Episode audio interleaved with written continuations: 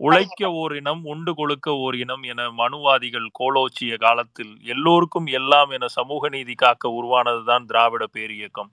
சூத்திரனுக்கு எதை கொடுத்தாலும் கல்வியை மட்டும் கொடுத்து விடாதே என்பதை நொறுக்கி கல்வி புரட்சியை உருவாக்கிய ஆட்சி திராவிட இயக்க ஆட்சி. நிலவுக்கு சந்திராயன் விடும் இந்த காலத்திலேயே சனாதானம் இப்படி ஒரு தலைப்புச் செய்தியை போடுமானால் நூறு ஆண்டுகளுக்கு முன் என்ன ஆட்டம் ஆடியிருக்கும்? எளியோர் நிலை எப்படி இருந்திருக்கும்? இன்னும் அந்த எண்ணம் மறையவே இல்லை. தின மனுவுக்கு எனது வன்மையான கண்டனங்கள். இந்த தினமலரின் இந்த சனாதன பார்ப்பனியத்தினுடைய அயோக்கியத்தனமும் அந்த பெரியாரினுடைய கைத்தடியினுடைய அவசியத்தையும் இன்னைக்கு மீண்டும் ஒரு முறை தமிழக மண்ணில் நம்ம உணர்ந்திருக்கிறோம் அப்படின்னு நினைக்கிறேன். இதை பற்றி உங்களுடைய முதல் கட்ட கருத்துக்களும் அதை தொடர்ந்து நீங்கள் எடுத்து வைக்கக்கூடிய பார்வையும் அக்கா. ஹரிஷுக்கும் மற்றும் உள்ள தோழர்கள் அனைவருக்கும் என்னுடைய அன்பான வணக்கம். இன்னைக்கு வந்து ஒரு புதிய எழுச்சியை வந்து குற்றம் செய்ய மாட்டார்கள். அப்படின்னு வாட்ஸ்அப்ல பரப்பக்கூடிய செய்திகளை நம்புற நம்ம மக்கள் இருக்காங்க. ஒரு ஏழு வயசு குழந்தைய வீட்டுக்குள்ள கூப்பிட்டு கொலை பண்ணி அந்த குழந்தைய வந்து பெட்டியில வச்சு எடுத்துட்டு போய் பெட்ரோல் ஊத்தி எரிச்சிட்டு திரும்பி வீட்டுக்கு வந்த அபார்ட்மெண்ட்ல அந்த குழந்தையின் பெற்றோரோட சேர்ந்து தானும் தேடுற மாதிரி நாடகம் ஆடி கடைசியா சிசிடிவியில வந்து மாட்டின ஒரு குற்றவாளி. அவர் வந்து இப்- இப்ப வரைக்கும் அவருக்கு தூக்கு தண்டனை எக்ஸிக்யூட் பண்ணப்படல. ஆனா ஊர் உலகத்துல யார் யாரையோ ஏன் அவரை இன்னும் தூக்குல போடல ஏன் இவரை இன்னும் தூக்குல போடல அப்படின்னு கேட்கக்கூடிய இந்த பார்ப்பன ஊடகங்கள் இதுவரைக்கும் அந்த குழந்தையை கொன்றவரு அவர் திரும்பி வெயில்லையோ பரவல்லையோ வந்து அவங்க அம்மாவை அடிச்சு கொண்டுட்டாரு மீண்டும் கைது செய்யப்பட்டாரு. மறுபடியும் தண்டனை வழங்கப்பட்டிருக்கு. அந்த குற்றவாளி என்ன ஆனாரு அப்படின்னு ஊடகங்கள்ல வராது. ஆனா அவர் வந்து பார்ப்பனர் ஐடி எம்ப்ளாயி. இந்த செய்திய நம்ம கண்ணெதிர்ல பார்த்திருக்கோம். சில ஆண்டுகளுக்கு முன்னால. ஆனாலும் கூட பார்ப்பனர்கள் குற்றம் செய்ய மாட்டார்கள். அப்படின்னு சில அப்பாவிகள் நம்பிக்கிட்டு இருக்காங்க. அப்படியான நல்லவர்களுக்கு நாம எவ்வளவு சொல்லி புரிய வைக்கிறதுங்கிறத விட இவங்களே வந்து அந்த டிராகுலா பல்ல காமிச்சு நாங்க யாரு?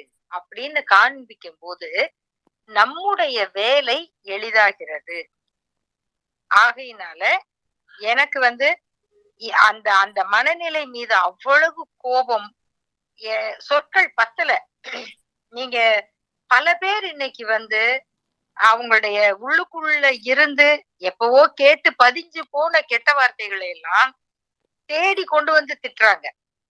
ஆனா யோசிச்சு பாருங்க அது பத்துதா? அது போதுமா? அது நம்ம கோபத்தை தீர்த்துதா? தீக்காது அதனால நம்ம கோபம் குறையாது. ஏன்னா அது ஏற்படுத்தின உள்ளுக்குள்ள நமக்கு ஏற்படுத்தின அந்த ஆத்திரம் அதிர்வு அது இன்னும் பல ஆண்டுகளுக்கு நான் நமக்குள்ள அந்த அதிர்வு இருந்துகிட்டு தான் இருக்கும். ஆனா அதே நேரம் அது நம்மள பாதிக்காம பாத்துக்கணும். ஏன்னா நம்முடைய வேலையை இந்த தினமலத்தினுடைய அஹ், அவங்க அந்த தலைப்பு செய்தி எளிதாக்கி இருக்கு. அப்படிங்கறத புரிஞ்சுக்கணும். ஆனா அதுக்காக நம்முடைய எதிர்வினைகளையோ ரியாக்ஷனையோ கொஞ்சம் கூட நாம மென்மைப்படுத்தி கொள்ள வேண்டிய அவசியம் இல்லை. அதையும் நல்லாவே தெரிஞ்சுக்கலாம். அதுக்காக நம்ம சர்க்காஸ்டிக்காக அவங்கள டீல் பண்றோங்கிறதோ சாஃப்டா டீல் பண்றதோ அந்த மாதிரி எந்த மென்மையான அணுகுமுறைக்கும் இடம் இல்லாத அளவுக்கு நம்முடைய மொத்த கோபத்தையும் காண்பிச்சுதான் ஆகணும். இது ஒண்ணு. ரெண்டாவது பெரியாரின் கைத்தறி. இது எங்க இருந்தாலும் நம்மளுக்கு வந்து அப்படி வழி அப்படி சுட்டி காமிக்குது. கவலையே படாதீங்க. வாழ்க்கையில இன்னைக்கு நாம இந்த பார்ப்பனிய சனாதன வர்ணாசிரம வெறியர்களால நாம எதிர்கொள்ளுகிற ஒவ்வொரு சிக்கலுக்கும் அந்த கைத்தடி வந்து நமக்கு வழி காட்டுது. அப்ப பெரியார் என்ன சொன்னாருன்னா இன்னைக்கு இவ்வளவு இருக்கு. ஏதோ காலையில நடந்தது இவ்வளவு பேர் கொந்தளிச்சிட்டாங்க. இரவு ஒன்பது மணிக்கு நம்ம வந்து ட்விட்டர் ஸ்பேஸ்ல பேசிக்கிட்டு இருக்கிறோம். பெரியார் ஐயா தொடங்கினப்போ ஒரு பத்திரிகையிலயும் அவருடைய செய்தி வராது. அவர் எவ்வளவு உழைச்சாரு எவ்வளவு நடை நடந்தாரு அந்த செய்திகள் வராது. எவ்வளவு ஆக்கப்பூர்வமான சமூக மாற்றங்கள் நடந்திருக்கு. எத்தனை பேரு மிகப்பெரிய பெண் மருத்துவர்கள் பார்ப்பன சமுதாயத்துல பிறந்தவங்க. அதுல வந்து கணவனை இழந்த விதவை பெண்கள்லாம் அதுக்கப்புறம் படிக்க வைக்கப்பட்டாங்க. யாரால இது நடந்தது? அப்படின்னா பாரதியார கை காமிப்பாங்க. ஆனா பாரதியார் மனைவிக்கே விதவை கொடுமை நடந்ததுங்கிறதா உண்மை. பாரதியார் பாட்டை கேட்டு பார்ப்பன சமூகம் திருந்தல அவரை ஏத்துக்கல. தந்தை பெரியார் உருவாக்கிய சமூக மாற்றம் அது ஏற்படுத்திய அழுத்தம் பார்ப்பன பெண்மணிகளுக்கும் விடுதலையை கொடுத்தது. அவங்க அதை எளிதாக எடுத்துக்கிட்டாங்க. ஆனா இதுவரைக்கும் பொது வெளியில யாராவது இந்த சமூக மாற்றம் தமிழ்நாட்டுல நடக்கலைன்னா இது மாதிரி இத்தனை பெண்கள் இப்பயும் மொட்டையடிச்சு வீட்டுல உட்கார வைக்கப்பட்டிருப்பாங்க.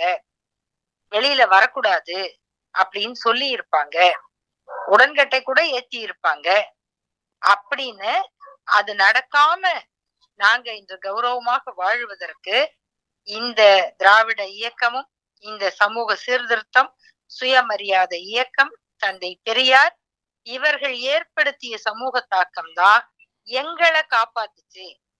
அப்படின்னு இதுவரைக்கும் நேர்மையாக ஒரு பார்ப்பன பெண் கூட வெளிப்படையான ஒப்புதலை கொடுத்தது கிடையாது. அவங்கள மொ- மொட்டையடிக்கிற உடன்கட்டை ஏற்றுகிற ஜாதி அதுல இருந்து விடுதலை செய்கிற இந்த மனிதரை விட இயக்கத்தை விட அவங்களுக்கு அந்த ஜாதி தான் பெருசாக இருக்கு. அப்ப அந்த ஜாதிங்கிறது எவ்வளவு ஆழமாக அவங்களுக்கு மனசுல இருக்கு? ஏன்? அது வெறும் பற்று காரணமா? இல்ல. அது அவங்களுக்கு கொடுக்கிற சமூக மரியாதை.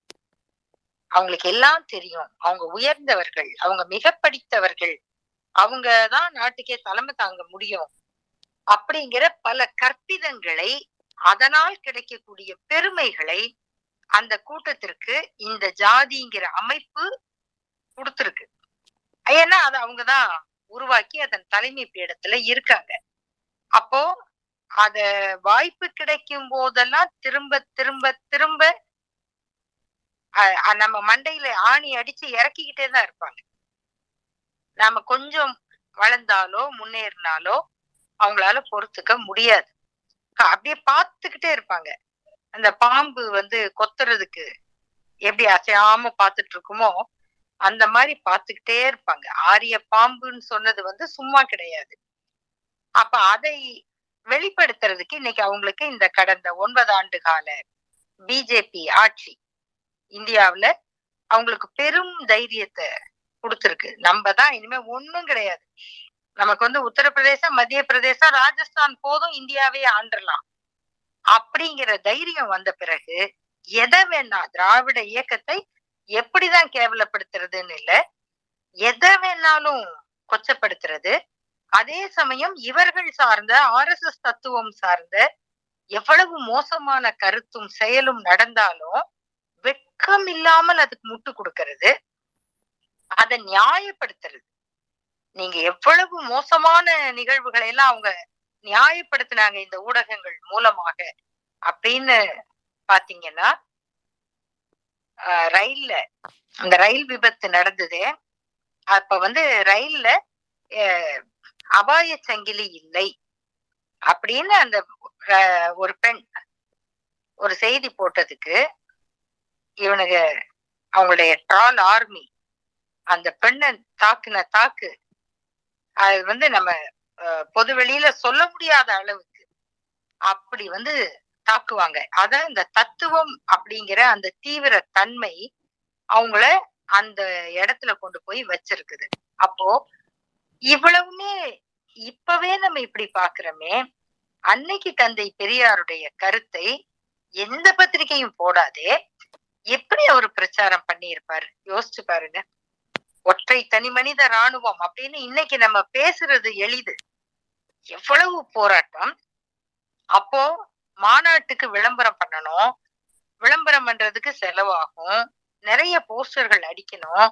அப்படி என்ன செய்யலாம் அப்படின்னு கேட்கும் பொழுது பெரியாரைய சொல்லுவாராம் இல்ல இல்ல நம்ம மாநாட்டு விளம்பரத்தை பத்தி நீங்க கவலைப்படாதீங்க. அத பாப்பானுங்க பாத்துக்குவாங்க. அப்படின்னு. ஏன்னா இந்த மாநாட்டுக்கு எதிரான பிரச்சாரம் முழுக்க அவர்களால செய்யப்படும். அதுவே நம்ம மாநாட்டுக்கு விளம்பரம் தான் அப்படின்னு சொல்லிட்டு என்னுடைய பிரச்சாரத்தை என் எதிரிகள் மேற்கொள்வார்கள் அப்படின்னு அன்னைக்கு பெரியார் ஐயா சொன்னத இன்னைக்கு நம்ம கண் முன்னால நடைமுறையில பாக்குறோம். இப்ப நினைச்சு பார்க்கும் போதுதான் அவர் எவ்வளவு அனுபவத்தில் அந்த சொற்களை வந்து வெளியிட்டிருக்காரு அப்படின்னு தெரியுது. அதனால புரட்சி கவிஞர் பாரதிதாசன் அவர்களுடைய ஒரு பாடல் உங்க எல்லாருக்கும் தெரிஞ்சிருக்கும். அது தெரி அந்த அந்த பாட்டை கேட்டுதான் நம்ம வளர்ந்திருக்கோம். அவர்தான் பெரியார் அப்படின்னு. அந்த பாட்டுல பெரியார்னு ஒரு மனிதரை வந்து அவர் காண்பிச்சிருக்க மாட்டாரு. ஒரு உருவகத்தை காமிச்சிருப்பாரு. அன்பு மக்கள் கடலின் மீதில் அறிவு தேக்கம் தங்க தேரில் அப்படின்னு. அது வந்து அரசியல் சட்ட எரிப்பு போராட்டத்துல தந்தை பெரியார் கைது செய்யப்பட்டு சிறை தண்டனை முடிஞ்சு வெளியில வந்து அவருக்கு வரவேற்பு கொடுக்கறாங்க. அந்த வரவேற்பு காட்சியை பார்த்து எழுதப்பட்ட கவிதை அது. அதுல அன்பு மக்கள் கடலின் மீதில் அறிவு தேக்கம் தங்கத்தேரில். அப்புறம் வரும் மக்கள் நெஞ்சில் மலிவு பதிப்பு. வஞ்சகர்கோ கொடிய நெருப்பு. மிக்க பண்பின் குடியிருப்பு. விடுதலை பெறும் படையின் துடுப்பு. இப்படி சொல்லிட்டே வருவார். இதெல்லாம் அந்த பாருங்க அந்த தேர்ல உட்காந்து போகுது பாருங்க. தொண்டு செய்து பழுத்த பழம் தூய தாடி மார்பில் விழும் மண்டை சுரப்பை உலகு தொழும் மனக்குகையில் சிறுத்தை எழும். இந்த பாருங்க தேர்ல போய்கிட்டு இருக்குது பாருங்க. யாரு? என்னது அது? அப்படின்னா தமிழர் தவம் கொடுத்த நன்கொடை அப்படின்னார். அதாவது பாரதிதாசன் புரட்சி கவிஞர் பகுத்தறிவு கவிஞர். ஆனா அந்த சொல் இருக்கு பாத்தீங்களா? அதுக்கு வந்து பெரும் புலவர் ஐயா ராமநாதன் அவர்கள் அதுக்கு விளக்கம் கொடுப்பாரு. ஏன் அந்த இடத்துல தமிழர் தவம் கொடுத்த நன்கொடை அப்படின்னு சொன்னாருன்னா இன்னைக்கு இல்ல நேத்து இல்ல. அன்னைக்கு அந்த நந்தன் அந்த கோயில் வாசல்ல நின்னு எப்படி தவிச்சிருப்பான்? ஐயோ என்ன உள்ள விடுங்களே. கடவுளே என்ன கனவுல வந்து சொன்னாரே. நான் ஒரு ஒரே ஒரு தடவை பார்த்துட்டு போயிடுறேனே.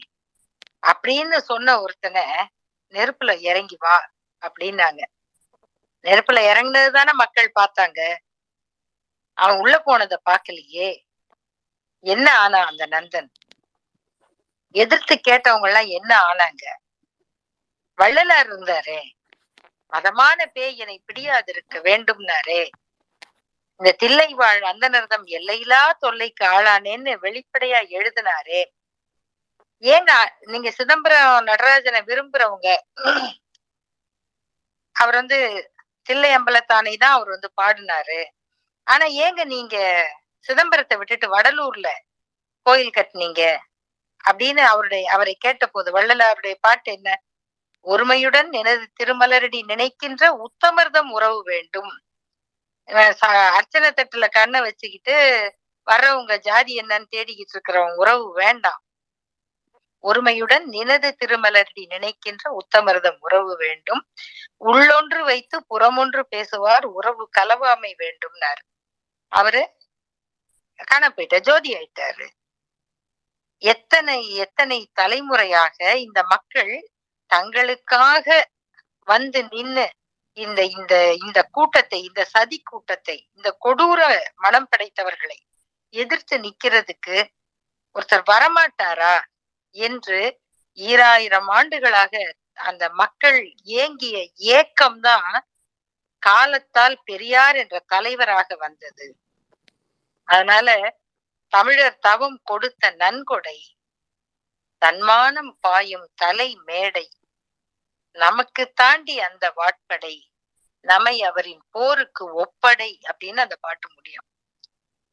இன்னைக்கு யோசிச்சு பாத்தீங்கன்னா அது ஒவ்வொரு சொல்லும் எவ்வளவு ஆழமாக அழுத்தமாக ஏன் நமக்கு பெரியார் வேண்டும் அப்படிங்கிறத இந்த ஒரு சின்ன நிகழ்ச்சி நமக்கு வெளிப்படுத்தி காண்பிச்சிருச்சு.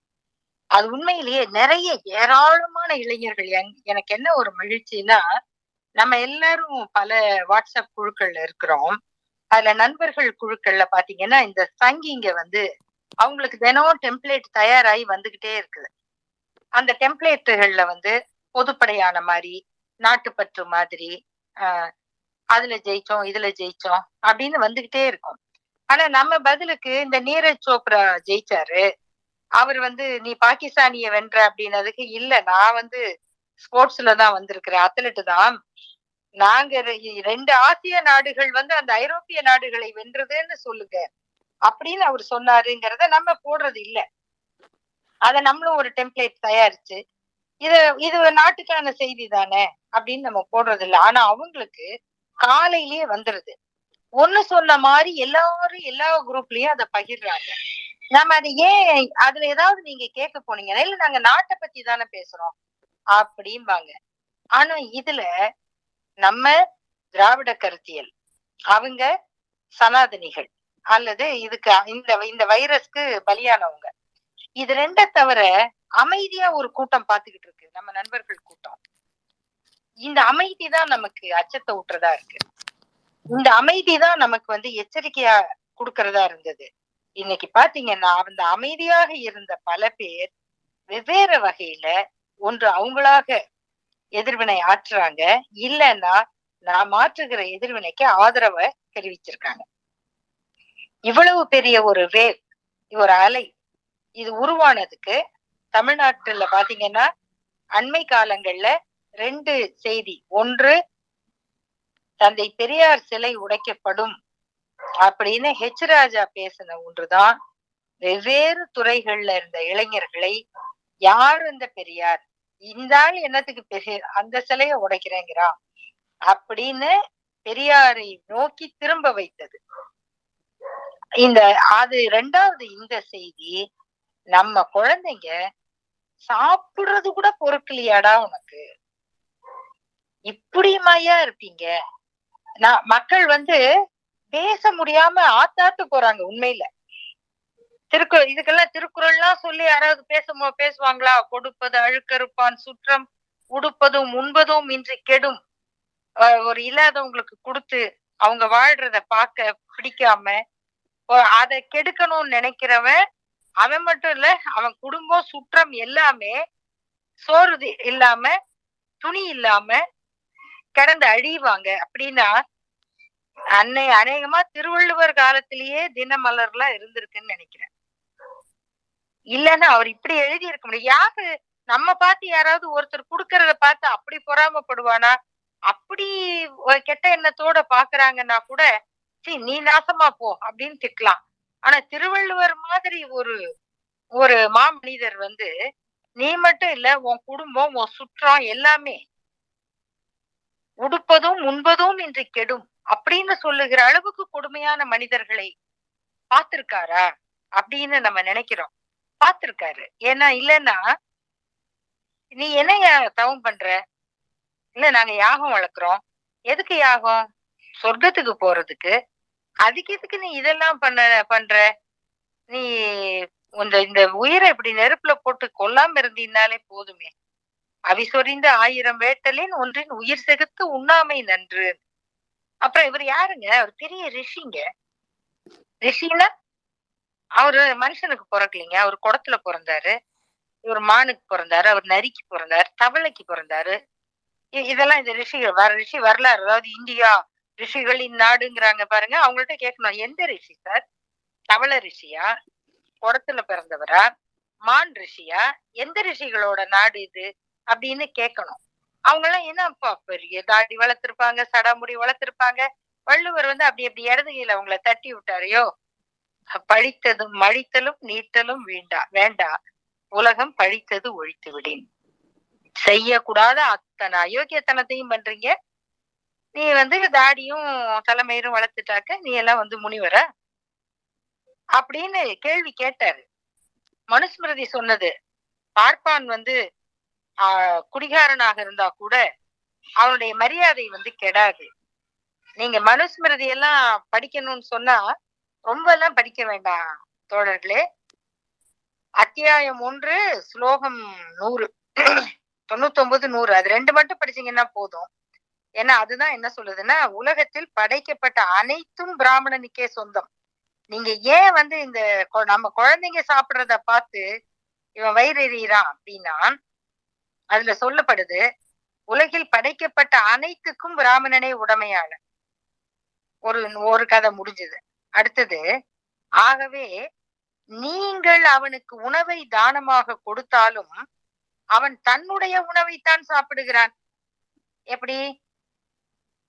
ஏன்னா உலகத்தில் படைக்கப்பட்டதெல்லாம் அவனுதான். அவன் அவனுக்கு ஊழியதான் நம்மளே உழைச்சி சாப்பிட்டுட்டு இருக்கிறோம். அதை நீங்க அவனுக்கு பிச்சையா போட்டாலும் அவன் தன்னுடைய உணவைத்தான் சாப்பிடுகிறான். நீங்கள் அவனுக்கு துணிய வஸ்திரங்களை கொடுத்தாலும் அவன் தன்னுடைய வஸ்திரங்களை தான் உடுத்துகிறான். இன்னும் சொல்ல போனா அவற்றை தானமாக கொடுக்கிற புண்ணியத்தை அவன் உங்களுக்கு வழங்குகிறான். புரியுதுங்களா? ஏன் வந்து நம்ம யாருக்காவது உதவி செஞ்சா அவங்க வந்து நம்மளுக்கு ஒரு வணக்கம் சொல்லியோ நன்றி சொல்லியோ கால்ல விழுந்தோ நம்ம பண்ணாதீங்க அப்படின்னு சொல்லி தடுக்கிறோம். ஆனா அந்த உதவியை பெற்று கொண்டவர்கள் தான் இந்த மாதிரி வணக்கம் எல்லாம் செஞ்சுட்டு போவாங்க. ஆனா பார்ப்பனருக்கு கொடுத்தா அது பிச்சை இல்ல. அது வந்து தட்சணை. அவங்களுக்கு கொடுத்துட்டு கொடுத்தவர் அவங்க கால்ல விழுந்து கும்பிட்டு ஆசீர்வாதம் வாங்கிக்கணும். பிச்சையும் எடுத்துட்டு அதுல பெருமையும் வச்சுக்கிற வாய்ப்பு இருக்கு பாத்தீங்களா? அத அவங்களுக்கு மனுஸ்மிருதி கொடுத்தது. அதுல அவன் ஒழுக்கம் இல்லாமல் போனால் கூட பிராமணனுடைய குலம் வந்து அந்த பெருமையை வந்து இழக்காது அப்படின்னு மனுஸ்மிருதி சொன்னது. வள்ளுவர் சொன்னாரு பார்ப்பான் பிறப்பு ஒழுக்கம் குன்ற கெடும். நீ ஒழுக்கமா இருந்தீன்னா நீ பாப்பான்னு சொல்லிக்க. அதுக்குன்னு உள்ள வேலைகளை செய். பிச்சை எடு பிச்சை பவதி விக்ஷாந்தேகி அப்படின்னா நீங்க வந்து நீ வீட்டு வாசல்ல வந்து நிக்கணும். எல்லாம் ஐநா சபையில எல்லாம் யூஎன் யூஎன்ல வந்து ஆபீஸ்ல வேலை பாக்குறவங்க எல்லாம் ரிசைன் பண்ணிட்டு பவதி பிக்ஷாந்தேகி அப்படின்னு வந்துட்டு தான் வந்து அவங்க இந்த குலக்கல்வி பத்தி எல்லாம் பேசணும். அப்ப அதெல்லாம் அவங்க செஞ்சு எந்த இடத்திற்கு வேண்டுமானாலும் அவங்க போய் இருந்துக்க முடியும்.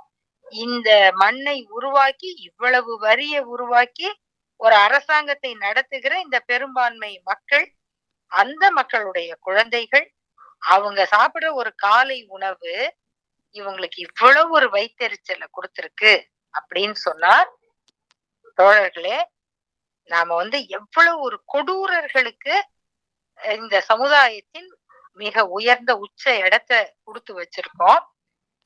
அது எவ்வளவு ஆபத்தை உண்டாக்கி இருக்கு அப்படிங்கறத நம்ம புரிஞ்சுக்கணும். அவங்களுக்கு என்ன இப்ப அதுல கோபம்? நேரா இப்ப அந்த அந்த செய்திக்கு வந்தா அந்த குழந்தைகள் சாப்பிடுறதுல என்ன உங்களுக்கு பிரச்சனை.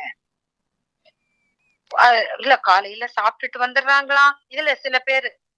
அதுக்கு நியாய விளக்கம் கொடுக்க போகிற இன்னும் கொடூரமானவங்க. இவனை விட அவன் மோசம்னு வச்சுக்கணும். குழந்தைங்க அங்கேயும் சாப்பிட்டு இங்கேயும் சாப்பிட்டு கஷ்டப்படுறாங்களா? ஏன் அங்கேயும் சாப்பிட்டு இங்கேயும் சாப்பிட்டாங்க? அதுலயே போடுறான். இன்னொரு விளக்கம். சென்னை பதிப்பின் அதிபர். அது நாங்க இல்லைங்க. அவரு வேறங்க. அவர் யாருங்க? அவர் பேரு சத்தியமூர்த்தி சத்தியமூர்த்திங்களே கதையே நம்மளுக்கு தெரியும் இதுதான். முத முதல்ல சட்டசபையில வந்து தனிநபர் மசோதா அந்த மாதிரி தீர்மானம் கொண்டு வர்றதுக்கு காசு வாங்கிக்கிட்டு தனிநபர் தீர்மானங்களை கொண்டு வந்த சட்டமன்ற உறுப்பினர் யாருன்னா சத்தியமூர்த்தி ஐயர் தான். அப்ப என்ன நீங்க இந்த மாதிரி காசு வாங்கிட்டு சட்டமன்றத்துல மசோதாக்கள் கொண்டு வரீங்களாமே அப்படின்னு கேட்ட போது இதை நீங்க புரிஞ்சுக்கணும்னா அவங்களுக்கும் நமக்கும் இருக்கிற வேறுபாடு என்ன அப்படின்னு தெரிஞ்சுக்கணும்னா இப்போ இந்தியாவிலேயே இந்த திருநங்கை திருநம்பியர் அப்படிங்கிறவங்களுக்கான மசோதாக்களை அதிகமாக நாடாளுமன்றத்துல பாராளுமன்றத்துல பேசியது திராவிட முன்னேற்ற கழகத்தின் நாடாளுமன்ற உறுப்பினர்கள் தான்.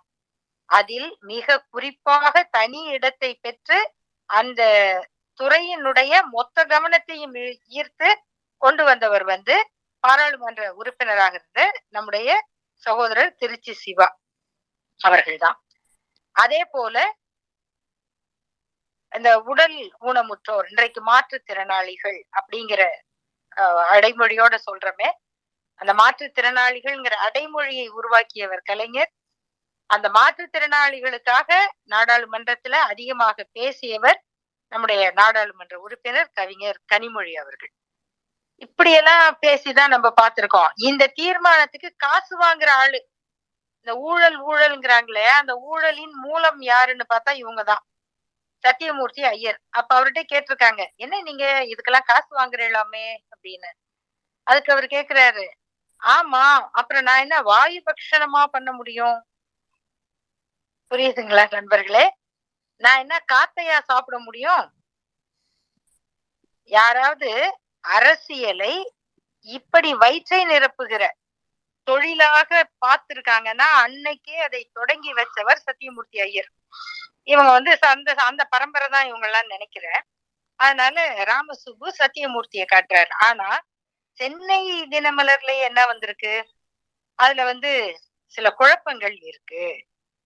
ஆமா எந்த ஒரு திட்டமும் தொடங்கின உடனே இத்தனை லட்சம் குழந்தைகளுக்கு உணவு கொடுக்கிற ஒரு திட்டம் எடுத்த உடனே ஒரே நாள்ல அப்படி நடந்துருமா? நம்ம என்ன ஹரே கிருஷ்ணா ஹரே ராம ஹரே கிருஷ்ணாவா? நடத்திக்கிட்டு இருக்கிறோம். அப்படி எல்லாரும் நல்ல தின்னு வசதியா இருக்கவங்க எல்லாம் வந்து வரிசையில நின்னு அமைதியாக பேசி அந்த பக்கம் போங்க. இப்படி வாங்கோ. சைலன்ஸ் அப்படின்னு வந்து நின்னு வாங்கிட்டு போற மாதிரி இல்ல. இத்தனை லட்சம் குழந்தைகளுடைய தேவையை ஒரு அரசு தீர்க்குது. அதுவும் பள்ளி மூலமாக அப்படிங்கும்போது அது வந்து பழக்கத்துல வந்து ஒரு முறைப்படுத்தப்படுறதுக்கு கொஞ்சம் காலம் ஆகும். ஒரு மூணு மாதம் ஆறு மாதம் ஆகும். நீ பிரச்சனை இருக்குன்னா அந்த பிரச்சனை என்னன்னு அரசாங்கத்துக்கு எழுதலாம் இல்ல பத்திரிகைக்கு எழுதலாம். பத்திரிகையில எழுதலாம். அதுல வந்து என்னென்ன குறைகள் சொல்லப்படுகின்றன இதெல்லாம் சரி பண்ணணும் அப்படின்னு. அந்த பெற்றோர் வந்து ஏன் காலையில குழந்தைங்களுக்கு உணவு கொடுத்து அனுப்புனாங்க? முதல்ல இவன் சொன்ன செய்தி உண்மையா? அட அப்படியே இருக்கட்டும். அப்படின்னா எங்க இவ கவர்மெண்ட் போடுது அரசு போடுற சாப்பாடு எல்லா குழந்தைக்கும் பத்துமா பத்தாதா? நம்ம குழந்தை கிடைக்காம போயிடுச்சுன்னா என்ன பண்றது? அப்படின்னு சில பேர் அங்கேயே ஏதோ சாப்பாடு கொடுத்து கூட அனுப்பலாம். அது இயற்கை. அதுக்காக வந்து குழந்தைங்க ரெண்டு சாப்பாடு சாப்பிட்டு அதிகமாக வெளியே போறாங்க. அப்படின்னு இப்படி எழுதுறதுன்னு சொன்னா இது எவ்வளவு ஒரு அவங்க மனசுக்குள்ள அடுத்தவன் சாப்பிடுறது அடுத்தவன் படிக்கிறது அடுத்தவன் முன்னுக்கு வர்றது இப்படி ஒரு கும்பல். ஒரு நாட்டுல வந்து ஒரு அறிவாளி கூட்டம் ஒரு இருந்தா அந்த நாட்டின் வளர்ச்சிக்கு அவங்கதான் காரணமாக இருக்கணும். அப்படிதான் எல்லா நாட்டிலயும் இருப்பாங்க. இவங்க தங்களை அடிக்கடி யூதர்களோட ஒப்பிட்டுக்குவாங்க. அந்த யூத கூட்டம் வந்து அவங்க அறிவாளிகள் தான். அந்த அந்த அறிவு அவங்க சமூகத்தை அவங்க சமூகத்தை அந்த நாட்டை இஸ்ரேல் நாட்டை வளப்படுத்துறதுக்கு உதவுச்சு. இவங்க அறிவு இவர்களை மட்டுமே தக்க வைத்து கொண்டு இவ்வளவு பெரிய சமூகம் படிக்க கூடாது சாப்பிடக்கூடாது வளரக்கூடாது வேலைக்கு போகக்கூடாது. எனக்கு செருப்பு தையி எனக்கு தெருக்கூட்டு எங்க டாய்லெட்ட கழுவு எங்களுக்கு துணி துவைங்க எங்களுக்கு சவரம் பண்ணுங்க அப்படிங்கிறத மட்டுமே பேசிக்கிட்டு இருந்து இன்னைக்கு அதை திரும்ப தைரியமாக நமக்கு சொல்றதுக்கு தான் விஸ்வகர்ம யோஜனா அப்படிங்கிற பேர்ல அங்க ஆரம்பிக்கிறாங்க. அதுக்கு அவங்களுடைய திட்டத்துல நெருப்பு வைக்கிறது தான் வந்து இந்த காலை உணவு திட்டம். இந்த காலை உணவு திட்டத்துல நல்லா படிச்சு சாப்பிட்டு நல்ல இருக்க குழந்தைங்க நல்லா படிச்சு வந்தாங்கன்னா பதினெட்டு வயசுல அவன் மேல படிக்க தான் போவான். அந்த பாப்பா மேல படிக்க தான் போகும். நீ என்ன பதினெட்டு வயசுல எனக்கு எங்க அப்பா தொழில செய்ய சொல்லி கொடுக்கறது? அதுக்கு சொல்றாங்க குரு பரம்பரையாக இருந்தாதான் அப்ப பதினெட்டு வயசுல வர முடியும்னா பதினெட்டு வயசு கீழே அந்த பையன் தொழில் செஞ்சா அது வந்து குழந்தை தொழிலாளர் சட்டத்தின் கீழே குற்றம். இந்த மாதிரி இவங்க இதெல்லாம் நமக்கு தெரியாதுன்னு நினைச்சு டெல்லியில இருக்கிற ஆட்சியை வச்சுக்கிட்டு போடுகிற திட்டங்களை தொலைநோக்கு பார்வையோட அதுக்கு மாற்று திட்டத்தை இங்க வந்து திராவிட மாடல் ஆட்சியும் முதல்வர் முத்துவேல் கருணாநிதி ஸ்டாலின் அவர்களும் முன்னெடுக்கிறாங்க. முன்னெடுக்கிறாங்க. இது வந்து அவங்களுக்கு எங்கேயோ அவங்க அவங்களுடைய அந்த பாதுகாப்பு உணர்ச்சிய பாதிக்குது. அவங்களுக்கு என்ன பாதுகாப்புக்கு கேடு அப்படின்னு கேக்குறீங்களா? நம்ம ப நம்ம படிச்சாலே அவங்க பாதுகாப்புக்கு கேடுன்னு அவங்க நினைக்கிறாங்க. நம்ம அவங்களுக்கு சமமா உட்கார்ந்தாலும் ஹலோ மிஸ்டர் மணியன் அப்படின்னு நீங்க கூப்பிட்டுட்டாலும் அவங்களுடைய பெருமை குறைஞ்சிடறதா நினைக்கிறாங்க. இப்பயும் என்ன சாமி? என்ன சொல்றீர்? அப்படின்னு அவங்கள பார்த்தா சாமின்னு நம்ம கூப்பிடணும். என்னையா என்னங்க? அப்படின்னு கேட்டக்கூடாது இப்படியாக ஒரு மனித குலத்துக்கே எதிரான சுப்பீரியாரிட்டி காம்ப்ளெக்ஸ மனசுல வச்சுக்கிட்டு அதை வந்து தங்கள் ஜாதி ஆதிக்கமாக நிறுவுவதற்கு அத்தனை விதமான அத்தனை விதமான தாமதான பேத தண்டங்களையும் பயன்படுத்துகிற அதே நேரத்துல தங்களுடைய வயிற்றுக்காகவோ பிழைப்புக்காகவோ யார் காலையும் கழுவி யாருடைய காலையும் பிடித்து வாழ்வதற்கு வெக்கப்படாத ஒரு கூட்டம். அதுதான் வந்து இந்த தினமலர் கூட்டம். அதனால இன்னைக்கு அவங்க செஞ்ச இந்த வேலை நம்மை கோபப்படுத்தி இருந்தால் கூட மீண்டும் இந்த தமிழ்நாட்டுல ஓ இதெல்லாம் இல்ல அப்படின்னு சொல்லுகிற இந்த வாட்ஸ்அப்புகளால பாதிக்கப்பட்ட பல தமிழர்களுக்கு ஆண்களுக்கும் பெண்களுக்கும் அறிவு கண்ணை திறந்திருக்கு. அப்படின்னு நான் நினைக்கிறேன். அதுக்கு காரணம் அது அப்படியே பனிப்பாறை மாதிரி இருக்கும் போது ஓங்கி சுளீர்னு ஒரு அடி விழுகுது. அந்த அடி எங்க இருந்து விழுது? இப்படி அவன் கேட்ட உடனே என்னது இது சொல்றாங்க? ஒருவேளை ஸ்கூல்ல டாய்லெட் பத்திலையோ? அப்படின்னு எல்லாம் யோசிக்காம டேய் அவன் உன்- உன் பிள்ளை சாப்பிடுறத பார்த்து அவன் பொறாமப்படுறான்டா. அம்மா உங்க குழந்தைங்க சாப்பிடக்கூடாது. அப்படின்னு அந்த அந்த குழந்தை பட்னியா போகணும் அப்படின்னு நினைக்கிறாங்க. அப்படிங்கிற அந்த அந்த உணர்ச்சியை அந்த அறிவை நம்ம முதுகுல சுளீர்னு உரைய வைக்கிறது வந்து தந்தை பெரியாருடைய கைத்தடி தான் அது அது வந்து என்னன்னு சொல்றது? ஒரு உருவகம் ஒரு உணர்ச்சி. அது சரியாக செயல செயல்படுகிற வரைக்கும் நம்ம வரலாறு திராவிட வரலாறு முறையாக இருக்கும் காப்பாற்றப்படும். அதுதான் நம் தலைமுறைகளை காப்பாற்றும். நன்றி வணக்கம். ரொம்ப ரொம்ப ரொம்ப நன்றி அக்கா ரொம்ப கடைசி காலகட்டத்துல கூப்பிட்டா கூட டெக்னிக்கல் கிளச் இருக்கும் போதும். ஒரு நேரான சிறப்பான ஒரு உரையை இன்றைய காலகட்டத்திற்கு ஒரு உத்வேகத்து கூடிய ஒரு உரை. நிஜமாவே இந்த சனாதன பார்ப்பினியத்திற்கு பெரியாரினுடைய கைத்தடி இன்னும் அவசியம் அப்படிங்கறத ஒவ்வொரு காலமும் உணர்த்த வேண்டிய தருணத்துல உட்கார்ந்துகிட்டு இருக்கோங்கிறது தெள்ள தெளிவா அஹ், கூடியிருந்த சொந்தங்களுக்கு உரையாற்றுனதுக்கு மிக்க நன்றி அக்கா. ஒரு சில கேள்விகள் கேட்கலாமா? ஒரு ஒன் ஆர் டூ queries யார்ட்டையாச்சும் எடுக்கலாம்ல அக்கா? கேட்கலாம் கேட்கலாம். அஹ், அதுக்கு முன்னாடி நம்ம தலைவர் தளபதி ஸ்டாலின் அவர்களுடைய அந்த அந்த ஒரு ஒரு சைலண்டான ஒரு அட்டாக்கே வந்து ரொம்ப கூர்வாலா இன்னைக்கு ஒரு ஸ்டேட்மெண்டா விட்டிருந்ததை ஒருக்கா படிக்கணும்னு ஆசைப்படுறேன் உங்களுடைய. அனுமதியோட. உழைக்க ஓர் இனம் உண்டு கொழுக்க ஓர் இனம் என மனுவாதிகள் கோலோச்சிய காலத்தில் எல்லோருக்கும் எல்லாம் என சமூக நீதி காக்க உருவானதுதான் திராவிட பேரியக்கம். சூத்திரனுக்கு எதை கொடுத்தாலும் கல்வியை மட்டும் கொடுத்து விடாதே என்பதை நொறுக்கி கல்வி புரட்சியை உருவாக்கிய ஆட்சி திராவிட இயக்க ஆட்சி. நிலவுக்கு சந்திராயன் விடும் இந்த காலத்திலேயே சனாதானம் இப்படி ஒரு தலைப்புச் செய்தியை போடுமானால் நூறு ஆண்டுகளுக்கு முன் என்ன ஆட்டம் ஆடியிருக்கும்? எளியோர் நிலை எப்படி இருந்திருக்கும்? இன்னும் அந்த எண்ணம் மறையவே இல்லை. தின மனுவுக்கு எனது வன்மையான கண்டனங்கள். அது அந்த அந்த சைலண்டான ஒரு ஒரு ஒரு பெரியாரினுடைய சிந்தனையவே வந்து இன்னும் ஒரு கூர்த்திப்பட்டப்பட்ட ஒரு நாகரிகமான ஒரு அரசியலை முன்னெடுத்த தளபதி அவர்களுடைய அந்த கண்டனம் தான் இன்னைக்கு மிகப்பெரிய ஒரு வலுவான ஒரு கண்டனத்தை இன்றைய இந்த பார்ப்பினிய சனாதான இயக்க கும்பல்களுக்கு கொண்டு போய் சேர்த்திருக்குது.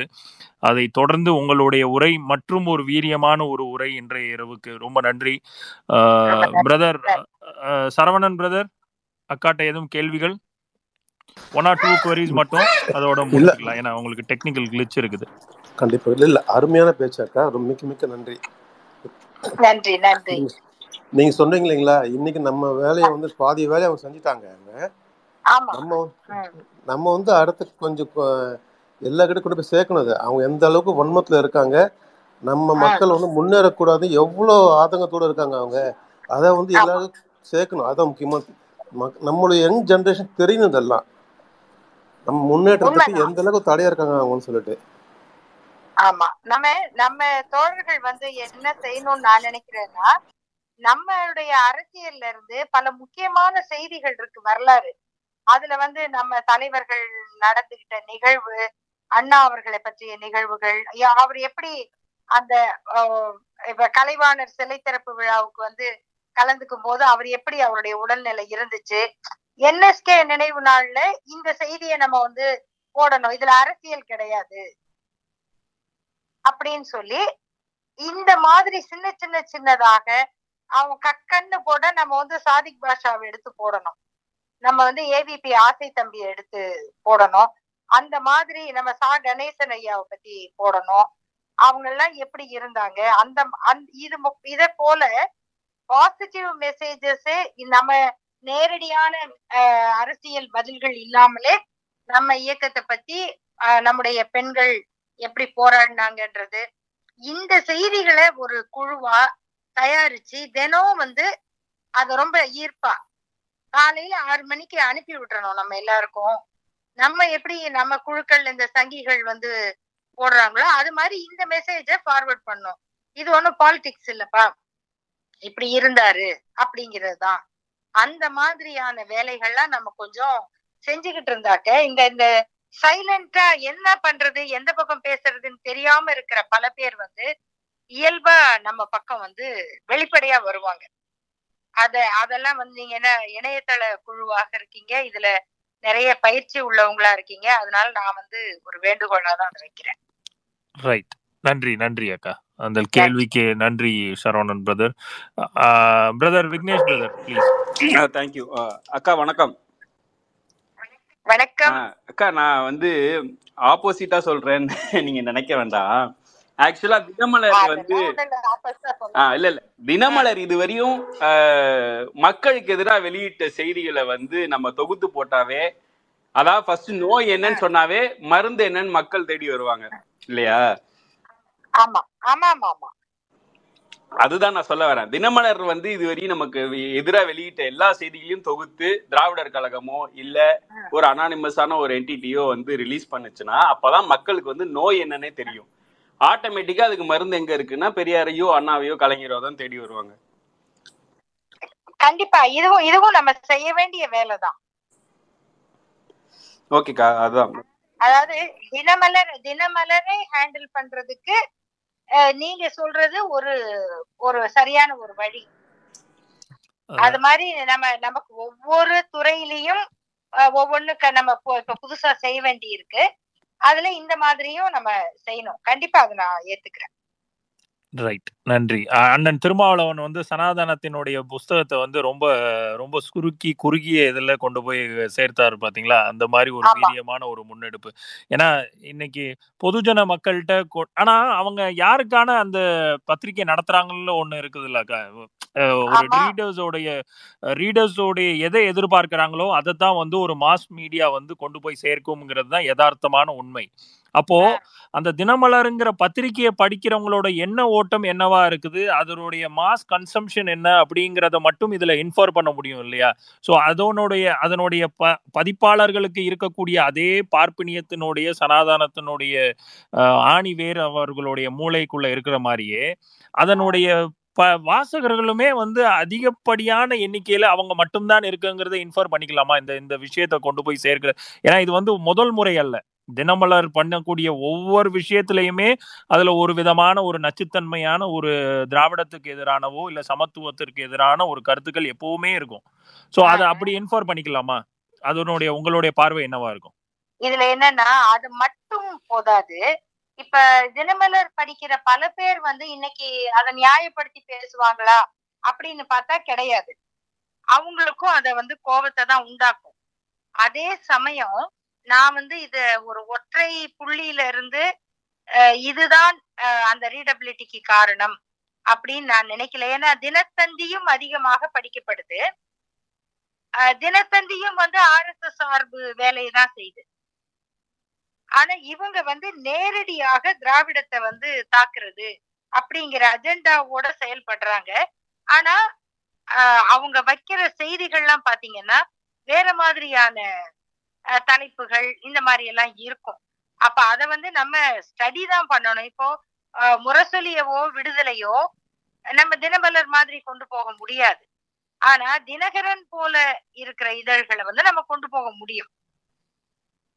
அத வந்து நம்ம அது ஒரு முறையான ஸ்டடி பண்ணி அதுக்கான மாற்ற தான் நம்ம உருவாக்கணும். நம்ம கிட்டயும் தொழில் அதிபர்கள்லாம் இருக்காங்க. இருக்காங்க. அவங்களுக்கு வந்து நம்ம கொஞ்சம் நமக்கு இந்த வேலையும் இருக்கு அப்படிங்கறத கொண்டு போனா இதுக்கான மாற்று கிடைக்கும்னு நான் நினைக்கிறேன். ரைட் நன்றி நன்றி. வேற விதமான ஒரு டைமென்ஷன் அதுல ஒரு அதுலயுமே ஒரு சமத்துவமான ஒரு டைமென்ஷனை கொண்டு வந்து சேர்த்திருக்கீங்க. நன்றி. வாங்க அண்ணன் சாய் என்ன வணக்கம் வணக்கம். அக்காவுக்கும் வணக்கம். வ- ஆம், வணக்கம். வணக்கம்க்கா கே- கேள்விலாம் எனக்கு இல்லக்கா. நான் ஒரு சின்ன ஒரு அப்சர்வேஷன் தான். கடந்த ரெண்டு வாரமா ட்விட்டர்ல நான் பார்த்த வரைக்கும் பாத்தீங்கன்னா தங்களை நடுநிலை பத்திரிகையாளர்களா சொல்லிக்கிறவங்க ஏதோ ஒரு. விதமான ஒரு பதட்டத்திலேயே இருக்கா மாதிரி தான் தெரியுது இந்த செய்தி வந்து அந்த பதட்டத்தின் உச்சத்துல வெளிப்பட்ட ஒரு என்ன சொல்றது ஆற்றாமையின் வெளிப்பாடா தான் நான் பாக்குறேன். தொடர்ச்சியா இது ரெண்டாயிரத்தி இருபத்தி நாலுக்கான ஒரு தேர்தல் பரப்புரை இப்போத்துல இருந்தே அவங்க ஆரம்பிக்கிறாங்கன்னு நினைக்கிறேன். நம்ம அதை கியர் பண்ணணும். ஏன்னா இவங்களை உடனே உடனே கவுண்டர் பண்ண வேண்டிய ஒரு சூழ்நிலை நமக்கு வந்துட்டு இருக்குன்னு நினை- நினைக்கிறேன். இந்த மாதிரி ஒரு தாக்குதல் வந்து திராவிட சித்தாந்தத்திற்கு மீது இன்னும் அதிகரிக்குமே தவிர குறைய போறது இல்ல சோ அப்படி இருக்கும்போது இந்த மாதிரி உடனடி தாக்குதல்கள் வந்து தலைவர்களே இறங்கி செய்யும் போது எங்களுடைய வேலை வந்து இலகுவாயிடுது. இது வந்து இன்னைக்கு தினமலர் மாட்டிக்கிச்சு. ஆனா ரெண்டு வாரம் முன்னாடில இருந்தே சில சங்கி பத்திரிகையாளர்களை நம்ம இணைய திமுகவினரும் சரி திராவிட சித்தாந்த ஆதரவாளர்களும் சரி தொடர்ச்சியா எக்ஸ்போஸ் பண்ணிக்கிட்டே வரோம். இன்னைக்கு ஏதோ ஏதோ ஏதோ ஒரு விதமான பதட்டத்திலேயே இருக்கானுங்க. ஏதோ ஒண்ணு பெருசா பிளான் பண்ணிக்கிட்டு இருக்கானுங்க. ஸோ அதுதான் என்னால இதுல இருந்து ஸ்மெல் பண்ண முடியுது அதை ஒரு அதை இங்க செயல்படுத்த முடியாத ஒரு சூழ்நிலையில தான் அந்த ஆற்றாமையை வெளிப்படுத்தும் விதமா இந்த அளவுக்கு மக்களை வந்து துச்சமா மதிச்சு கேவலப்படுத்துற நிலைமைக்கு வந்துட்டானுங்கன்னு நான் நினைக்கிறேன். இன்னொரு முக்கியமான விஷயம் என்ன அப்படின்னா நம்ம இதுல வந்து நட்பு முரண் எதிர்முரண் அப்படியெல்லாம் இருக்கவே கூடாதுன்னு நான் நினைக்கிறேன். இந்த மாதிரி மக்கள் விரோத பேச்சுக்களை எந்த விதத்திலையும் நம்ம வந்து அந்த மாதிரி பேசுபவர்களோட நம்ம நம்ம எந்த விதமான ஒரு டயலாகுமே வச்சுக்க கூடாது எடுத்தோடனே அடிச்சிடணும். பேச்சுவார்த்தையே கிடையாது அங்க. பேச்சுவார்த்தை இருக்கக்கூடாது. ஏன்னா நீங்க ஒரு நீங்க இப்ப ரீசெண்டா ஒரு சன் நியூஸ் பேட்டியில சொல்லியிருக்கீங்க. நம்ம மாதிரி ஆட்களுக்கு வந்து இங்க ஒரு ஒரு மீடியா ஒரு மீடியா ஹவுஸ்ல வந்து உட்காந்து பேசுறதுக்கான வாய்ப்புகள் வந்து மிக மிக அரிதா தான் கிடைக்குது. ஆனா இந்த மாதிரி சங்கித்தனமா பேசுறவங்களுக்கு உடனே பட்டுக்கம்பளம் விரிச்சு வர வச்சுக்கிறாங்க. இந்த மாதிரி ஒரு சூழ்நிலையில நம்ம இவர்களை அடிச்சு அடிச்சு இவங்களை வெளிப்படுத்தும் போது மட்டும்தான் இந்த அவர்களுடைய பேச்சு வெளியே வர்றது வந்து கம்மியாகும்னு நான் நினைக்கிறேன். ஸோ நம்ம இதை தொடர்ச்சியா அடிக்கணும். அதே மாதிரி நம்மளுடைய நட்பு கூட நம்ம கூடவே இருக்கிற திமுகவினரும் திமுக ஆதரவாளர்கள் திமுக அனுதாபிகள் திராவிட சித்தாந்தத்தின் ஆர்வம் உள்ளவர்கள் அவர்களுடைய தனிப்பட்ட நட்புகளை எல்லாம் தள்ளி வச்சுட்டு இந்த மாதிரி ஆட்களை ஏன்னா நாசி ஜெர்மனில யாருமே ஹிட்லருக்கு ஆதரவா பேசக்கூடிய ஒரு சூழ்நிலை இப்ப இல்ல. ஹிட்லரை விட மோசமான பல மடங்கு மோசமானவர்கள் தான் இந்த சங்கிகள். ஏன்னா நிர்வாணப்படுத்துற பெண்களை வந்து ஆல்ரெடி அவங்கள வந்து மானபங்கப்படுத்தின ஒரு விஷயத்த இவங்க ஓப்பனா அதை பெருமையாவே பேசக்கூடிய ஒரு சூழ்நிலையில இருக்கிறவங்களோட we should never have any dialogue எவ்வளவுதான் க்ளோஸ் ஃப்ரெண்டா இருந்தாலும் என்னைக்கா இருந்தாலும் சங்கி வந்து உங்களுக்கும் உங்க குடும்பத்துக்கும் உங்களுடைய பக்கத்து வீட்டுக்காரனுக்கும் ஒரு நிச்சயமா அவங்களுடைய உயிரை பறிக்கக்கூடிய ஒரு மோசமான ஆளா மாறக்கூடிய ஒரு பாயிண்ட்ல என்னைக்கா இருந்தாலும் அவன் மாறிடுவான். ஸோ அந்த மாதிரி இருக்கும்போது இந்த மாதிரி ஆட்களோட நம்ம எந்த விதமான டைலாக் வச்சுக்கூடாது. இவர்களுக்கு எந்த விதமான பிளாட்ஃபார்முக்கும் நம் நம்மளா போய் வந்து அந்த பிளாட்ஃபார்ம்ல நம்ம வந்து அவங்களுக்கு ஒரு ஸ்பேஸ் கொடுக்க கூடாதுன்னு நான் நினைக்கிறேன்.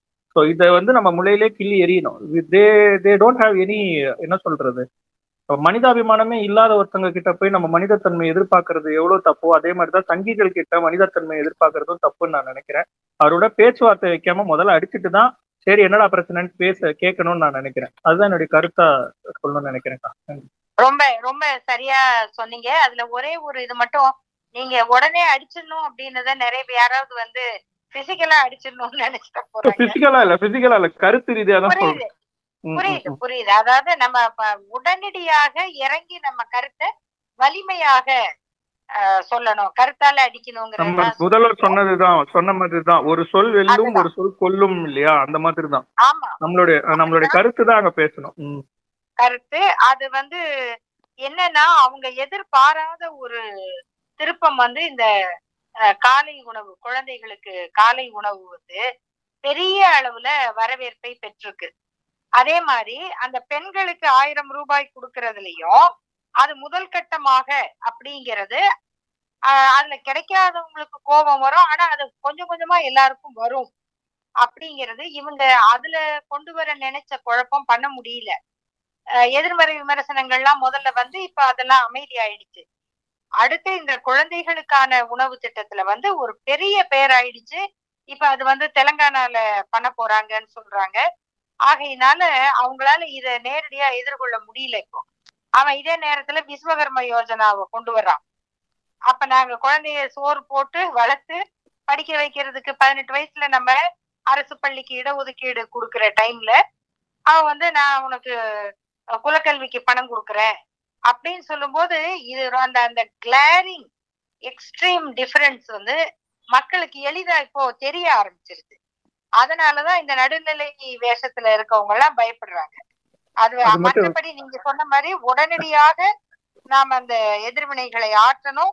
தலைவர்கள் எல்லாருமே வந்து விழிப்பா இருக்கணுங்கிறது உண்மைதான். அது நீங்க சொன்னதெல்லாம் சரிதான். அது மட்டும் இல்லக்கா இதுல நம்ம ஈஸியா தப்பிக்க விடுறது வந்து இந்த அதிமுக காரணங்களை தான். முதல்ல வந்து இந்த சவுக்கு சவுக்கு சங்கர் இந்த வாய்ஸ் ஆஃப் சவுக்கு சங்கர்ன்றவனுங்க எல்லாம் வந்து தமிழ்நாட்டு பெண்களை பத்தி கேவலமா பேசுனதை வந்து ஆதரிச்சு ஆக்சுவலா அதிமுக காரர்கள்லாம் இங்க வந்து அவங்கள கைது செய்யக்கூடாதுன்ற மாதிரி தான் போராடினாங்க. இந்த தினமலர் விவகாரத்துல அதிமுக ஒரு வார்த்தை கூட எதிர்த்து பேசல. ஒரு அறிக்கை கூட விடல. ஸோ அதையும் நம்ம பகிரங்கப்படுத்தணும்னு நினைக்கிறேன். ஏன்னா அதிமுகன்றது ஒரு ட்ரோஜன் ஹார்ஸா தான் நம்மள வந்து இத்தனை நாள் ஏமாத்திட்டு இருக்காங்க. அவங்கள இனிமேலும் ஏமாத்த விடக்கூடாதுன்னு நினைக்கிறேன். கண்டிப்பா கண்டிப்பா. சாயண்ணா இதுல அக்கா இதுல எனக்கு ஒரு பாயிண்ட் என்ன ஆட் பண்ணா அண்ணன் சொன்னதுக்கு அப்புறம் பழனின்னு அப்போ சிட்டிங் சிஎம்மா இருந்தவர் அந்த மரபு அறம் சார்ந்து ஒரு அந்த அட்லீஸ்ட் அந்த பொசிஷனுக்காச்சும் ஒரு ப- பதிலுரையை வந்து அன்றைய அதிமுக அப்பவும் திமுக காரன் தான் திமுக காரன் தான் ஆமா. அப்பவும் பழனின்னு கூப்பிடும் போதும் அதே தினமலரத்தை எதிர்த்து போராடினது இதே திமுக தான். சோ சமத்துவம். எங்க அதற்குரிய சமநிலை இல்லாம இருந்தாலும் முதல்ல வர்றது திராவிட இயக்கங்கள் தான் வந்திருக்குது. ஆனா திராவிடம்ங்கிற பேரை தாங்கிட்டு இருக்கிற அதிமுக அதனுடைய கொள்கையிலிருந்து விலகி போய் பல நூறு பல ஆண்டு காலம் ஆயிப்போச்சு. இன்னும் அவ- இப்ப அவங்கள வந்து நம்ம எக்ஸ்போஸ் பண்ணி தான் பேசணும். அதுல ஒண்ணும் மாற்றே இல்லை. கண்டிப்பா கண்டிப்பா. ரொம்ப ரொம்ப நன்றி சாய் அண்ணன் அண்ட் அக்கா அவர்களுக்கும் உங்களது பதில் உரைக்கு மிக்க நன்றி. வேற யாரும் ஸ்பீக்கர்ஸ் எனக்கு நீங்க அரை மணி நேரம் டைம் கொடுத்தீங்க. கிட்டத்தட்ட முக்கால் மணி நேரம் ஒரு மணி நேரம் தாண்டி போயிருச்சு. ரொம்ப நன்றி அக்கா. ரொ- ஏன்னா கிட்டத்தட்ட ஒரே ஒருத்தர் இந்த நெட்டிசன் மட்டும் நான் கடைசி கேள்வியா எடுத்துக்கிறேன்க்கா. சரி நல்லது. Netizen brother. வணக்கம் ஹரிஷ்ணா. வணக்கம் தோழர். வணக்கம். எப்பயும் போல சூப்பரா பேசுறீங்க உங்களுக்கு நன்றியும் கூட. வழக்கமா நாங்க வந்து இந்த சோசியல் மீடியால சொல்லிட்டு இருப்போம். வந்து நம்ம கருத்தியல் இருக்கிறவங்க அவங்களையும் நிறைய தொழிலதிபர்லாம் இருக்காங்க. அவங்க இந்த மீடியா வந்து வரணும் தினகரன் மாதிரி நிறைய வரணும் அப்படின்னு நம்ம சொல்லிட்டு இருந்தோம். அதை நீங்களும் வந்து திரும்ப சொல் சொன்னீங்க. அதுக்கு நன்றி. அது திரும்ப திரும்ப நம்ம ஞாபகப்படுத்திக்கிட்டே இருக்கணும் அப்படின்னு நினைக்கிறேன்.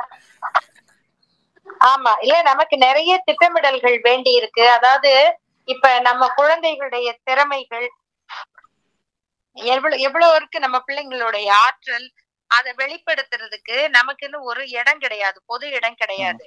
இப்போ ஒவ்வொரு பகுதியிலையும் பாத்தீங்கன்னா அவங்க வந்து ஒரு மண்டபத்தை கட்டி வச்சுக்கிட்டு அதுல சாயங்காலம் ஆனா வந்து எல்லா ப- ப- பாவம் நம்ம வயசானவங்கள சொல்லக்கூடாது. எல்லா மாமா மாமி தாத்தா பாட்டி அத்தனை பேரும் அவங்க வந்து அங்க உட்காந்துக்கிறாங்க ஆளுக்கு நாலு சேர்ல பாத்தீங்கன்னா பத்து பேர் உட்கார்ந்துருப்பாங்க ரெண்டு குழந்தைங்க வந்து பாட்டு பாடுது. அடுத்து நாளைக்கு இந்த நடனம் அப்படின்னு அறிவிக்கிறாங்க. இப்படியாக முழு நேரம் அவங்க வந்து அதை கலாச்சாரமாக வாழ்வியலாக பண்ணிக்கிட்டே இருக்கிறாங்க. நம்ம வந்து திட்டமிட்டு குழுக்கள் குழுக்களாக இது எல்லாத்தையுமே நம்ம தொடர்புடைய நம்முடைய கருத்துடைய குழந்தைகளுக்கு நம்ம அதை உருவாக்கணும். அப்பதான் நம்மளால அடுத்த தலைமுறையும் அந்த விழிப்போட வச்சிருக்க முடியும்.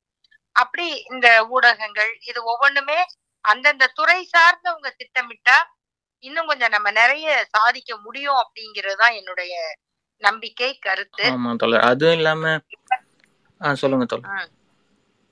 இல்ல அவ்வளவுதான். சொல்லுங்க. நம்ம பேசும்போது சில டைம்ல வந்து நம்ம இந்த மாதிரி கருத்தியல் இன்னைக்கு சொன்ன கருத்தியெல்லாம் வந்து திராவிட சித்தாந்தத்துக்கு மட்டும் எதிரா இல்ல. இது ஒட்டுமொத்த தமிழ் இனம் அதையும் தாண்டி இப்ப அவங்களுக்கு ஆதரவா இருக்கிறவங்களையும் சேர்த்தி தான் இதை வந்து சொல்றாங்க. அவங்களுக்கும் சேர்த்தி தான் நம்ம கோவப்படுறோங்கிறதையும் நம்ம சொல்லியாக வேண்டிய சூழ்நிலை இருக்கு. கண்டிப்பா கண்டிப்பா சொல்லணும். கண்டிப்பா சொல்லணும். அப்புறம் இந்த இந்த மாதிரி இதுல வந்து இந்த இந்த நாளிதழ்ல வந்து புறக்கணிப்பும் செய்யணுங்கிறதையும் சேர்த்து சொல்லணும் நான் அதெல்லாம் நம்ம அதை எல்லாரும் சொல்லிட்டு இருக்காங்க. அதை எல்லாருமே சொல்றோம் தான். கண்டிப்பா அதை செய்யலாம். அதெல்லாம் செய்ய வேண்டியதுதான். அப்புறம் நம்மளே வந்து அவங்கள நடுநிலைன்னு சொல்றது வந்து எனக்கு கொஞ்சம் கஷ்டம். யாரு நடுநிலைன்னு? அதுக்கு கொட்டேஷன் தான் சோ கால்டு அப்படின்னு சொல்லிக்கணும். அது அந்த இந்த சொற்கள்லாம் சொல்லாடெல்லாம் நம்ம நிறைய யோசிக்கலாம். அவங்கள நடுநிலைன்னு சொல்ல வேண்டிய அவசியம் இல்ல. சங்கி முகமூடிகள்னு வேணா சொல்லலாம். ஏன்னா அவங்க வந்து சமத்துவ கருத்து கொண்டவங்களையே அவங்க வந்து ஒரு முத்திரை குத்தும் போது நம்ம அவங்க இந்த மாதிரி வன்மத்தை கக்கும் போது நம்ம அவங்கள போய் நடுநிலைன்னு சொல்றது வந்து இல்ல ஒரு போர்ல. நடுநிலையா எப்படி இருக்க முடியும்? நல்லவனுக்கு சார்பா இருக்கணும் இல்ல கெட்டவனுக்கு சார்பா தான் இருக்க முடியும். நடுநிலைன்றவன் கெட்டவனுக்கு சார்பா தான் இருக்கிறான்னு அர்த்தம். சோ நம்ம. நடுநிலைன்னு சொன்னாலும் அதுதான் மீனிங் இல்ல அதனால நம்ம வந்து நடுநிலைங்கிற பேரில் அப்படின்னு சொல்லிக்கலாம். இல்ல சங்கி முகமூடிகள்னு சொல்லிடலாம். அவ்வளவுதான். ரைட் நன்றி நன்றி. நன்றி நன்றி ரொம்ப நன்றி. நன்றி. ஆ, நன்றி அக்கா அக்கா அக்கா அக்கா அக்கா. அக்கா ஒரே ஒரு ஒரே ஒரு க- நம்ம பாண்டிச்சேரி கோஆர்டினேட்டர் அவங்க டிஎம்கே கோஆர்டினேட்டர் காயத்ரி கடைசியா இணைஞ்சிருக்காங்க. அவங்களுடைய ஒரே ஒரு கேள்வி மட்டும் கண்டிப்பா. ஓகே. தோழர் காயத்ரி அவர்கள் ப்ளீஸ் தோழர் வணக்கம் தோழர். வணக்கம் சோழர் சொல்லுங்க. ஆக்சுவலி இப்போ இருபத்தோராம் நூற்றாண்டுல இப்போ பெரியாரை பற்றி பெரிய விழிப்புணர்வு எல்லாம் இன்னைக்கு ஏற்படுத்தப்பட்டு இன்னைக்கு மாணவர்களும் இன்னைக்கு பெரியாரை தெரிஞ்சு இவங்களுடைய ஒட்டுமொத்த முகமூடிகளும் இன்னைக்கு கிழிந்து தொங்குவதை நம்மளால பார்க்க முடியுது இருந்த. போதிலும் அந்த காலத்துல எதுவுமே தெரியாம ஒரு அடிப்படையான ஒரு விழிப்புணர்வு இல்லாம சங்கிகளோட மனநிலை என்னன்னு தெரியாம என் தாத்தா காலத்துலயும் என் அப்பா காலத்துலயும் இவங்க கட்டிவிட்ட கதை எல்லாத்தையும் நம்பிக்கிட்டு ஐயோ நம்ம படிக்க போகக்கூடாது. நம்ம படிச்சா நம்ம வந்து நம்மளோட தொழில் போயிரும். நம்ம விளங்க மாட்டோம். இப்படிலாம் சொல்லி சொல்லி இப்படியே அடக்கி வச்சிருந்த அந்த காலத்துல இருந்த அந்த சனாதன திமிர் எப்படி இருந்தது அப்படிங்கிற அந்த வீரியம் இப்போ நமக்கு தெரியுது.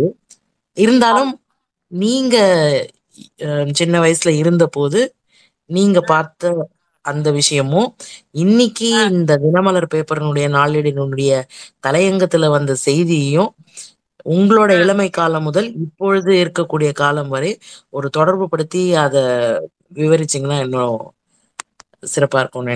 ஆ, நன்றி. என்னன்னா இப்போ நேரம் கடந்துருச்சு. நம்ம நிறைய விளக்க முடியாது.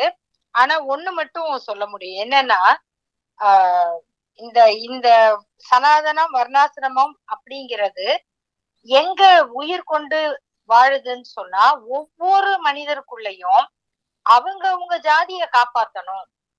அந்த ஜாதி தர்மம் ஜாதி அப்படிங்கிறத எல்லார் மூளையிலயும் இறக்கி இருக்காங்க அது வந்து தொடர்ந்து வினையாற்றிக்கிட்டே இருக்கும். அதுல பார்ப்பனர்களை பொறுத்த வரைக்கும் நான் வந்து சின்ன வயசுல பல இடங்கள்ல இந்த சூத்ரா அஹ், சூத்ராள் அப்படிங்கிற பேச்சையே கேட்டிருக்கேன். அவ வந்து ஒரு கூட படிக்கிற பெண்ணுடைய வீட்டுல பின்னால வந்து அப்ப இந்த மலம் அழுறதுக்கு வருவாங்க. அப்படி பின்னாடி வரும் பொழுது சூத்திரச்சி வ- வந்துருவா பக்கெட்ல தண்ணி எடுத்து வை. அப்படின்னு சொல்றதை கேட்டிருக்கேன். அப்ப முதல்ல சொல்லும்போது இவங்க மலம் அழுறவங்களுக்கு இந்த மாதிரி பேர் வச்சிருக்காங்களா? அப்படின்னு சின்ன வயசுல தெரியாது. அது மாதிரி ஒரு பாட்டு கத்துக்க போற வீட்டுல ஒரு பாட்டு டீச்சர் வீட்டுல பாத்தீங்கன்னா தண்ணி கேட்டாக்க குடிச்சிட்டு டம்ளர் அங்க வச்சுடு அப்படிம்பாங்க. டம்ளரை வச்சுட்டு போயிட்டு தெரியாம திரும்பி வந்தோம். அப்ப பார்த்தா தண்ணி தெளிச்சு அந்த டம்ளரை அவங்க எடுத்துட்டு போறத பார்த்திருக்கோம் இது வந்து அவங்க எப்பயுமே அவங்க திறந்துகிட்டு தான் இருக்காங்க. அதுல வந்து சில பேர் விதிவிலக்காக இருப்பாங்க. நீங்க ஆனா அந்த விதிவிலக்குகள் மட்டுமே சமூகம் அல்ல. நம்ம அவங்கள மட்டும் நினைச்சிக்க கூடாது.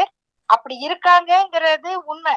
ஒரு சிலர் அதுக்கு மாறுதலாக இருப்பாங்க. ஆனா ஒரு சமூகமாக நான் முதல்ல தான் சொன்னேன். பார்ப்பன பெண்கள் குறிப்பாக. அவங்க வந்து மொட்டை அடிக்கப்பட்டதுல இருந்து அந்த எட்டு பத்து வயசுல விதவையான ஒரு குழந்தை வந்து எண்பது வயசு வரைக்கும் உயிரோட இருப்பாங்க. அந்த மொட்டை அடிச்சு அந்த நார்மடி புடவைய கட்டிக்கிட்டு அந்த வீட்டுல நடக்கிற அத்தனை பிரசவத்துக்கும் அவங்கதான் வேலை பார்ப்பாங்க. எல்லா கல்யாணத்திலயும் புழக்கடை பக்கம் இருந்து பாத்திரம் கழுவுவாங்க. அப்படி இருந்த ஒரு சமூக நிலை மாறி இன்னைக்கு வந்து எவ்வளவு முன்னேறி இருக்காங்க அப்படின்னு சொன்னா ஆனா அவங்க ஓப்பனா வந்து ஒரு அக்னாலஜ்மெண்ட் இன்னைக்கு வரைக்கும் அதுக்கு இந்த சமூகம் மாற்றத்துக்கு எப்படி வந்து தந்தை பெரியார் காரணமாக இருந்தாரு? அப்படின்னு ஒத்துக்கவே மாட்டாங்க. அப்போ தன்னுடைய தனிப்பட்ட வாழ்க்கையில இவ்வளவு விடுதலை பெறுவதற்கு காரணமாக இருந்த ஒருத்தர் தன் ஜாதிய வந்து பேசிட்டாரு. அப்படிங்கிறது தான் அவங்களுக்கு இருக்கு. அப்ப அவ்வளவு கொடுமைப்படுத்தின ஜாதி பரவாயில்ல. அதுல இருந்து உங்களை காப்பாத்தின ஒரு தத்துவமும் அந்த தலைவரும் உங்களுக்கு அவ்வளவு விரோதியா தெரியுறாங்களா? அப்படின்னு பல கட்டங்கள்ல நான் வந்து மனசுல நினைச்சிருக்கேன். அது இப்பயும் தொடர்ந்துகிட்டு தான் இருக்கு.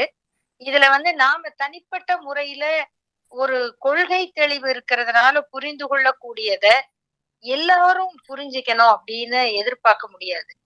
அப்ப வந்து அதுக்கு ஏற்றாற் போல இந்த மாதிரி தினமலரை போன்ற சில நிகழ்வுகள் நடக்கும்போது அங்க நம்ம வேலைக்கு அது பயன்படுது. அவங்க அதை செஞ்சாங்க அப்படிங்கறது நம்ம பிரச்சாரத்துக்கு உதவும். அப்படிதான் நம்ம புரிஞ்சுக்கணும். இது வந்து காலம் காலமாக தொடரும் ஜாதி அஹ், வன்மம் சனாதனம். அதுதான். அதுக்கு பல செய்திகள் இருக்கு. இப்ப இதோட நான் முடிச்சுக்கிறேன். ரைட் நன்றி நன்றி அக்கா. பெரியாரின் கைத்தடியை பற்றி கொண்டே நடக்க வேண்டிய பயணம் இன்னும் இந்த ஆரியத்துக்கு எதிரான பயணம் நெடுந்தூரம் அப்படிங்கறத திரும்பி திரும்பி உணர்த்திக்கிட்டே இருக்கிறோம். பட் திராவிடம் அதையும் வெல்லும் கடந்த இரண்டாயிரம் வருஷமாக இந்த சமூகத்துல பொறையோடி இருக்கக்கூடிய அத்தனை அழுக்குகளையும் வெல்லக்கூடிய அதே திராவிட மாடல் தான் ஒட்டுமொத்த இந்தியாவிற்குமான மாடல் அப்படிங்கிறத தளபதியினுடைய ஆட்சி ஒட்டுமொத்த இந்திய தேசத்துக்கும் உணர்த்திக்கிட்டே இருக்குது. அந்த பார்வையில இங்க வந்து கலந்து கொண்ட கடைசி நிமிஷத்துல நடந்த டெக்னிக்கல் கிளிச்சையும் மறந்து அதற்குரிய அடுத்த ரெமிடி ஆஃப் ஆக்ஷனையும் உடனடியாக இசைவு கொடுத்து அது கலந்து கொண்டதுக்கு மிக்க நன்றி அக்கா. தொடர்ந்து பயணிக்கணும் உங்க கூட அப்படின்னு விருப்பப்படுறோம் இந்த ட்விட்டர் ஸ்பேஸ்ல ஸோ மற்றும் ஒரு தளத்துல உங்களை சந்திக்கிறோம் அக்கா. ரொம்ப நன்றி ரொம்ப நன்றி. ரொம்ப நன்றி. நன்றி கலந்து கொண்ட அத்தனை உடன்பிறப்புகள் நண்பர்கள் அத்தனை பேத்துக்கும் நன்றி. மற்றும் ஒரு ஸ்பேஸ்ல சந்திக்கலாம். Good night good night